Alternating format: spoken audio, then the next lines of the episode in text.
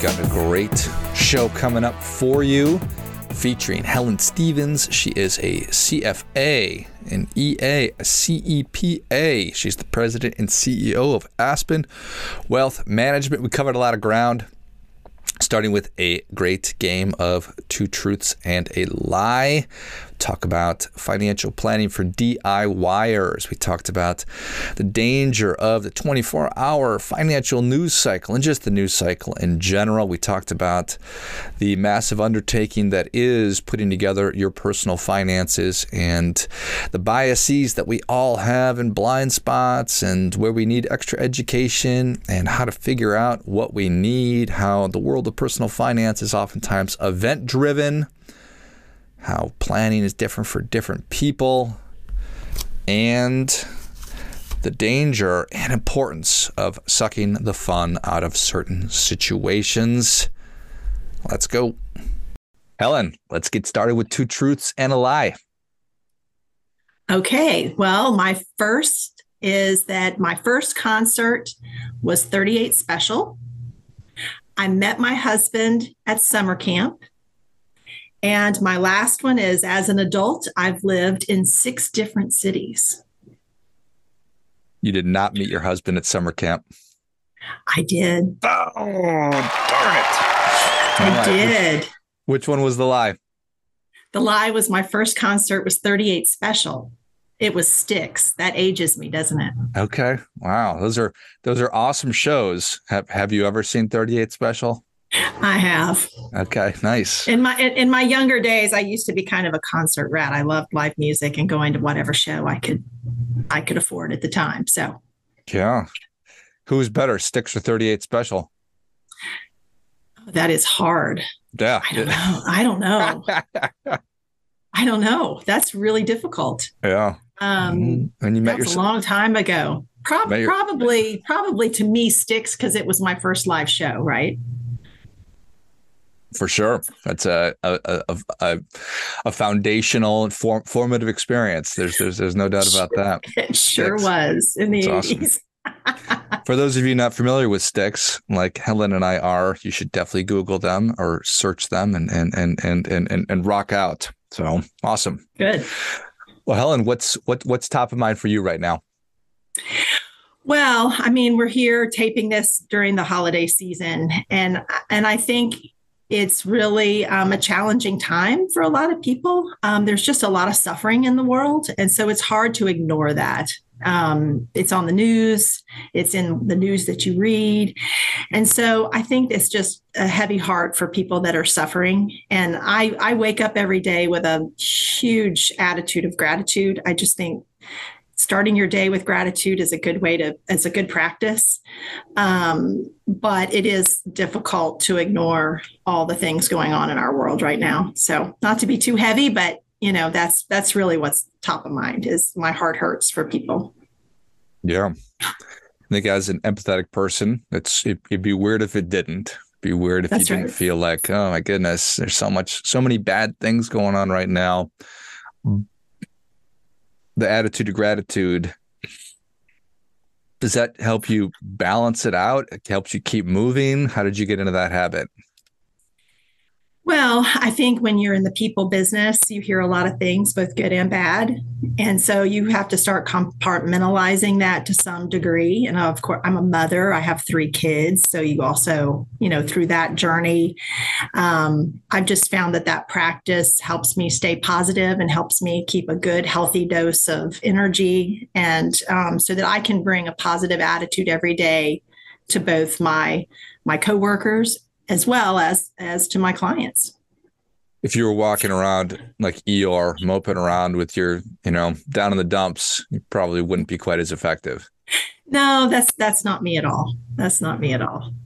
So, I like to think about uh, our, our human superpowers and certainly our perspective and the way that we choose to. I don't have any I don't have any control over what happens to me. I don't have control of what's happening overseas in the Middle East. Right. But I have right. control over how I think, feel, and respond to the circumstances of my life. And that's helped me to kind of stay balanced. And certainly when we're talking about stuff like the markets, which I don't know if you control the markets or not, Helen, but uh, there's a lot that we don't have control over when it comes to our money. That's right. I always say it's it's not about, you know, what's happening out there. It's how we choose to respond to it. And that's true whether it's our emotions or our portfolio actions, et cetera. And is that is that do do do people get that or do you find that people are are are still like what's going to happen with the stock market? Where are we at? How, what what what can we expect? How do you I don't know if the term is manage expectations or set expectations. That's why I keep a magic wand on my desk. Oh. Because if I if I, you know, if I had that kind of control, I mean, I'd be rich. We'd all be rich if we all had that kind of control or that kind of insight. There there is no easy easy lunch when it comes to investing. You know, the time in the market overall is more important than you know jumping in and out. So just staying consistent and controlling what you can control like we just said are, are, are big points that we we teach our clients. And um, i think it's a relieving and and relaxing way to be an investor um, is to not just kind of tune out all the noise. I mean stay stay to your allocation and things will turn out in the long run which which makes perfect sense.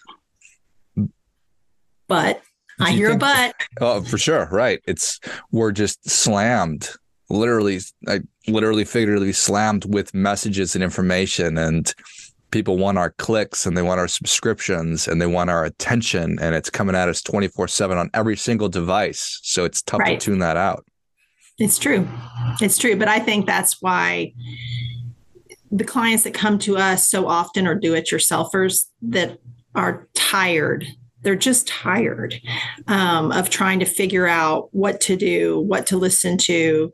You know, if they tune on, uh, you know, some some special um, finance um, channel, right? I mean, the sirens are blazing, and this guy's got all the answers, and all the guests are telling you that it's doom and gloom and that the markets are going to crash you know, even a broken clock is right twice a day. So I think people come to us and choose to turn over that heady responsibility because they're just tired of all of that. That strikes me as a pretty mature thing to do. If I've been doing this myself and then I get to the point of whatever it is, but now I'm ready to bring somebody else in. Yes. And and so, you know, I think they they feel like their portfolio is now tied to something. There's a reason and a purpose to it because we've shown that they can meet whatever their dreams desires are if if we can take these actions. And I think that's a pretty, you know, now now they have control over their process versus it controlling them. And so I like to think that that's a good a good way to have peace of mind. Yeah, for sure. I think that it's almost a throwaway that, you know, two heads are better than one, or let's get another set of eyes. But when we are on an island and we are feeling like there's this constant barrage of of stuff coming our way, and I'm trying to to make good, sound, logical decisions about things, just having somebody else say, "Hey, what you're doing is pretty good."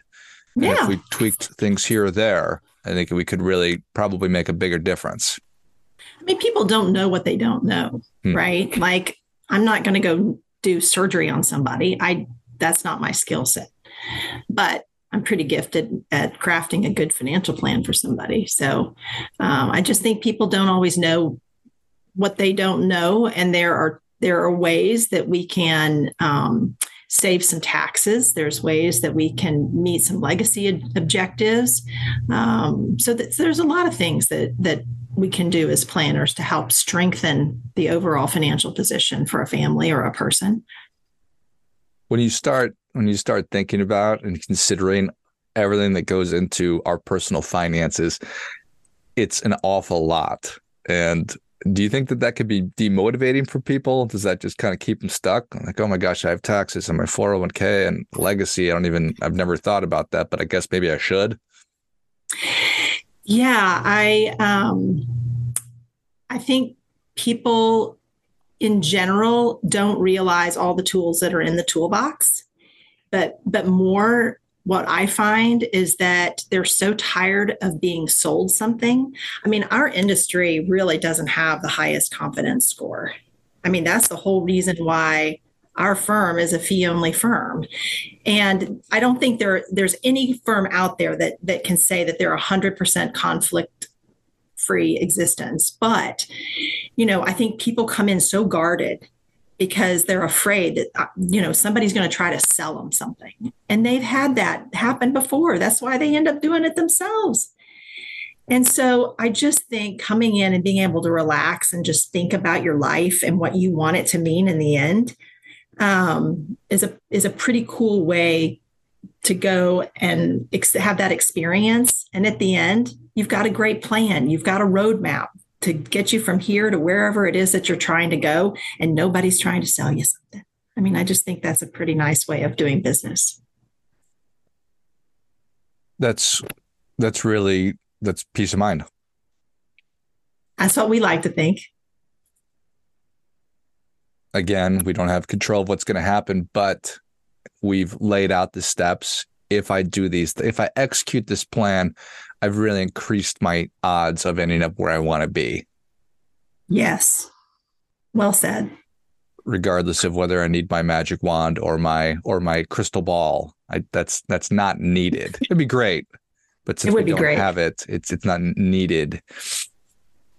Now, keeping everybody's different and and and they come with you or they they they they, they come to you with their experience and their biases and their knowledge yes. level how do you how do you gauge the help that people need well i mean i think it just starts by asking the simple question why are you here hmm. i mean our our industry is really event driven nobody wakes up in the morning and says I think I'm going to go get a financial plan. Mm-hmm. It's because somebody has is sick, somebody's died. Um, they get something from their employer that freaks them out and they don't know what it means. Um, it's very event driven. So we try to get to the core, excuse me, of the event that drove somebody to come visit with us in the first place and start unpacking from there. Um, you know, until you get somebody talking, I, I don't really in an appointment, I try not to talk. It's really, it's really more about the person who's come in to visit with us than it is about us. We don't, I mean, they're there for a reason and we want to be able to solve that for them. And if we can't, we're going to be very strong in finding the right people who can solve whatever it is that is going on with the person. So, or a family. It is uh it is in fact an event driven business. There's there's no doubt about that. So that's a good question. What are you doing here, Helen? What uh, brings you in today? And it's is it normally it's well this thing happened. Right. Well, people start examining their lives and think, you know what? I'd like to quit work, but I don't know that I can. Hmm. Um, you know, we've had, a, you know, as all firms do, we've had a number of young professionals, good savers.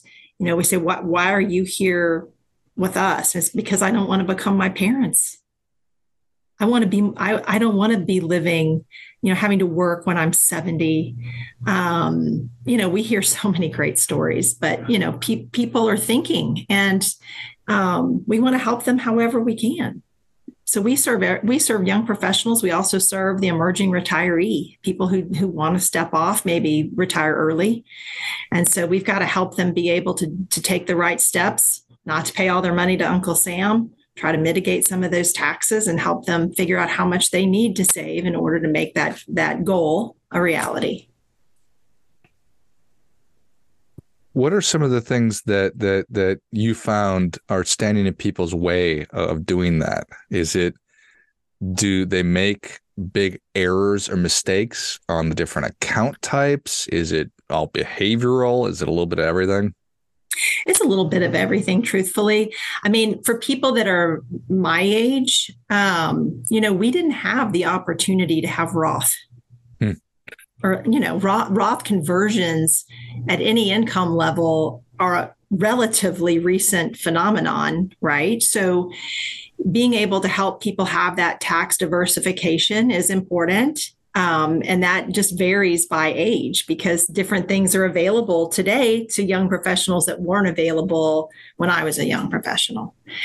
And so it's not a one size fits all strategy. Um, everybody's unique. And that's what makes my job so fun is that everybody's so different that walks in the office. So it's not like i can take the advice that i give to susie and apply it to bill. They're all different. I don't mean to to circle back to the magic wand and to to the media. I just I know the mistakes that I made in my 20s watching Fast Money on whatever channel that was and watching Cramer. I literally took financial advice from those shows and went and bought gold and just other nonsense and ended up yeah. losing a lot of money based on that. Yeah. Has that has that really conditioned people to think that you can know what's going to happen? Well, when I first started in this industry, we didn't have, I'm going to date myself, we didn't have real supercomputers the way that we do now. I mean, we had Bloomberg terminals. Right. But people weren't getting this barrage of information. Um, and now, yes, I, I do think this 24 7 news cycle and and they listen to these talking heads because they're on a TV station they're just mm-hmm. selling advertising right you know if you take some of the old covers of some of the financial magazines that are out there Fortune or Forbes or Money magazine and you look at the advice that was given especially back in the tech boom back in 2001 they were so wrong. They were all wrong. And it's laughable if you go back and look at that advice today. But people still, I mean, it sells, it sells magazines, it sells advertising. Um, and so they're going to keep doing it because that's how they make money. Oh, for sure. Know, I, I, mean, being a good investor is not a sexy proposition. Um, you know, you don't have you don't have to have all this crazy investment stuff in your portfolio to do well over over time. It's just you just don't. And it's the biggest fallacy out there. And now we have, um, however long it's been around, the the ability to go as individuals and buy and sell um, securities. I can go buy stock. I can go buy stocks and sell them, and I've been able to do that for I think my entire adult life. So probably since the '90s, with E Trade and stuff like that. But now we have a new breed of that, like Robinhood, what do you think about that? What do you think about those platforms? I wasn't I wasn't going to name them specifically, um, but they condition people through their app to trade more. That's that's crazy. It's just gamification of of investing is is not not good. And furthermore, people don't realize the difference in Robinhood when when people are investing and let's just say you decide that you're going to buy Amazon and you buy a couple shares today, you buy a couple shares next week, you buy a couple shares next month. And at some point in time, some of your shares may have a profit and some of your shares may have a loss and you want to tax loss harvest before the end of the year to be able to take that loss off on your taxes. Well, guess what? You can't specify your lots in Robinhood. Hmm. So it's very difficult for people to do tax loss harvesting in an account with a firm like Robinhood. And I just think gamification, we are not playing a game. We are we are building wealth to support us when we don't want to work anymore. This is not a game. And and so i'm not very high on them as you can tell. I just i just don't think it's a very good practice. And i think it's it's doing it's teaching um, particularly young people bad bad investing skill is there ever a time when when people when you're comfortable with people buying and selling individual securities on their own Sure. I mean, we have clients who come in and they really enjoy that. I mean, they enjoy the markets. They don't they don't like um, the physiological um, and emotional feeling that they have when it's their whole portfolio. But if they really enjoy that, we say, take some money, keep going. Um, you know, have enjoy it. And it this is an amount of money. Oh, by the way, that your plan is going to be fine even if you lose it all. So if they, I call it their go to Vegas account. So if they want to have a go to Vegas account and go out and put their money on Lucky 7, go for it. If that brings them joy, super. Last thing you want to do is take somebody's joy away from them, Helen. That is true. I, I am not fun. Regardless of what my children would say to you, I am not a fun sucker. Do you say fun sucker? Yeah. Your kids say you're a fun sucker? Of course they do. I'm their oh. mom. that's awesome. That that that's so funny. Like that that's right, kids. And if you're not careful, there's not going to be any fun left. So that's right. Doing, start listening on the first try I'm gonna start yelling at my kids. Listen on the first try. They they they never do that, Helen. Do did they start doing that eventually? Mine are I, I have I have kids under the age of five. No, I'm sorry. Okay. Mine All are right. 29, 27, and 24. No, they okay. don't. Sometimes I think it gets worse. Yeah. Should I stop? Should I stop saying that to them? No. Okay, I'm gonna no. keep going. Keep going. Keep keep going. I love it. Well, Helen, the people are ready for your difference making tip. What do you have for us? Well, this is this is really interesting, but here at Aspen, you know, ongoing financial planning is really our purpose. And since the pandemic, regardless of income level, we're seeing an increasing number of clients eating their wealth away. Um, and this is coming through dining out or Uber Eats or um, here we have favor. Um, and I think our society has become conditioned to the fast food happy meal experience of it's got to be fast, easy, and fun. And it's overtaking budgets and it's impacting people's ability to save or stay within budget. And so I just wish people would learn to cook. Um, we know that health and wealth are intertwined, and especially as people age, and knowing what goes into your food is a healthier way to eat, which should translate into a healthier body for the long haul. So that's my that's my takeaway piece of advice for today. Um, it's not like what is the hot security or what's the hot stock, but I just wish people would would um, save some money, not have the $5 cup of coffee in the morning, not have the $20 meal at lunch, and not, you know, have their food delivered for dinner, um, that they would actually learn how to to eat healthily at home, save some money for sure, and have healthier outcomes because we know that that bad health costs a lot of money. So it's a win-win. Well, I think that that is great stuff. That definitely gets it. Come on. I love it. I love it, Helen. It's it's the truth. I remember reading about pre-COVID, uh, whenever that was, hundred years ago, yeah. how it was the first time that Americans were eating more food away from home than uh, than actually going to the grocery store. And obviously, well, I don't know if it's obvious or not. I'm sure that that shifted. I'd be curious to revisit where where where we are today with that, but I have a sneaky suspicion that it's probably it's way good. more. Yeah, it's not good when we budget when we show people what they're what they're actually spending and we show them the percent of money that's going to dining out they're stunned. And they can't understand why they can't save more money. Well you know you, you got to change what you're doing. And it, yeah. as opposed to thinking of it as a chore thinking of it as a joy an experience um, i don't i don't know. Buy, buy a crock pot buy an air fryer I mean, I, have been a working mom with three kids for most of my life, and we still manage to have dinner on the table at home. So there you go, sucking up more fun from people, Helen. I tell you. I know, I know. I, my secret's out. We can get that magic wand and wave it, and just create more, more, more money for people, so they don't have to stop changing their behaviors. They can just, just plant the money tree out back and and, and, and yeah. grow. So I wish it was that easy. Right. But it's not. It's not. It's not. It's not. Well, Helen, thank you so much for coming on. Where can people learn more about you? How can they engage with you? Well, they can go to our website, which is aspenwealthmgmt.com. You can also find us on Facebook and Instagram and LinkedIn. Excellent. Aspen Wealth Management.